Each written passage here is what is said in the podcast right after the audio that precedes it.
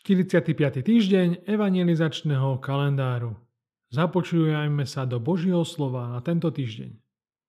Hľa, aké dobré, aké milé je to, keď bratia spolu bývajú. Žalm 133, 1. Bratia v tomto žalme verím, že odkazujú na bratov vo viere, vo vyvolení. Izraelci boli bratia, lebo mali všetci otcov z tej istej rodiny. 12 patriarchov preto sa nazývali bratia. V Novej zmluve sa bratmi označujú po smrti Pána Ježa Krista všetci tí, čo v Neho veria. Vierou sa stávame deťmi Božími. Teda ak sú kresťania deťmi Božími, tak majú toho istého Otca a teda sú bratia. Tu je ale zádrhel, pri ktorom sa musíme pozastaviť. Kto všetko sú tvoji bratia? Respektívne sestry, ak hovoríme o ženách? Na túto otázku by si mal každý zodpovedať. Je ti bratom len ten, čo s tebou chodí do toho istého kostola? Alebo je ti bratom len ten, čo s tebou chodí do tej istej cirkvy? Kto ti je bratom a sestrou? Biblické svedectvo je v tomto znovu jednoduchšie, ako by sme možno chceli.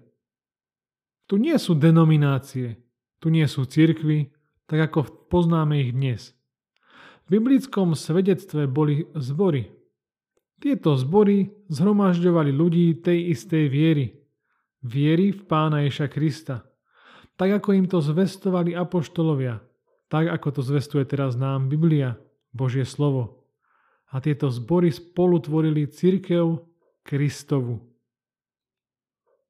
A nie vždy boli tieto zbory súčasťou externej budovy ako nejakého kostolu alebo nejakej inej budovy. Čítame v Božom svedectve, že existovali aj zbory v domácnostiach. Rímským 16.5 čítame Pozdravujte aj cirkevný zbor v ich dome. Teda aj napríklad v tvojom dome, v tvojom byte môže byť zbor kresťanov. Ale sme ako kresťania a kresťanstvo v stave to prijať? Prijať to, že nie každý kresťan musí byť pod hierarchiou organizovanej cirkvi? Si ty osobne ochotný prijať túto Božiu pravdu? Popremýšľaj. Ja a moja milovaná manželka máme rodinných priateľov. Pozdravujem do Púchova. Títo priatelia od nás bývajú vzdialení približne 2 hodiny cesty teda sa nevídame tak často, ako by sme chceli. Títo naši priatelia navštevujú tamojšie kresťanské zbory. My nepatríme do a ani nenavštevujeme tieto kresťanské zbory. Podľa niekoho by sme neboli bratia a sestry.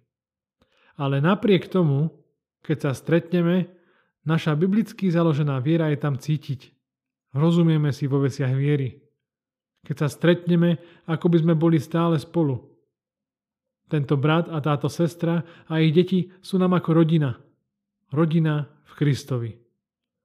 Tu sa pri nás naplňa Božie svedectvo. Hľa, aké dobré, aké milé je to, keď bratia spolu bývajú. Ja som Jaro a my sa vidíme, počujeme, ak Pán Boh dá, na budúce. Ak sa ti toto zamyslenie páčilo a chcel by si možno počuť viacej zamyslení, tak daj odber na tento YouTube kanál. Môžeš kľudne aj zdieľať toto video. Buď s Bohom.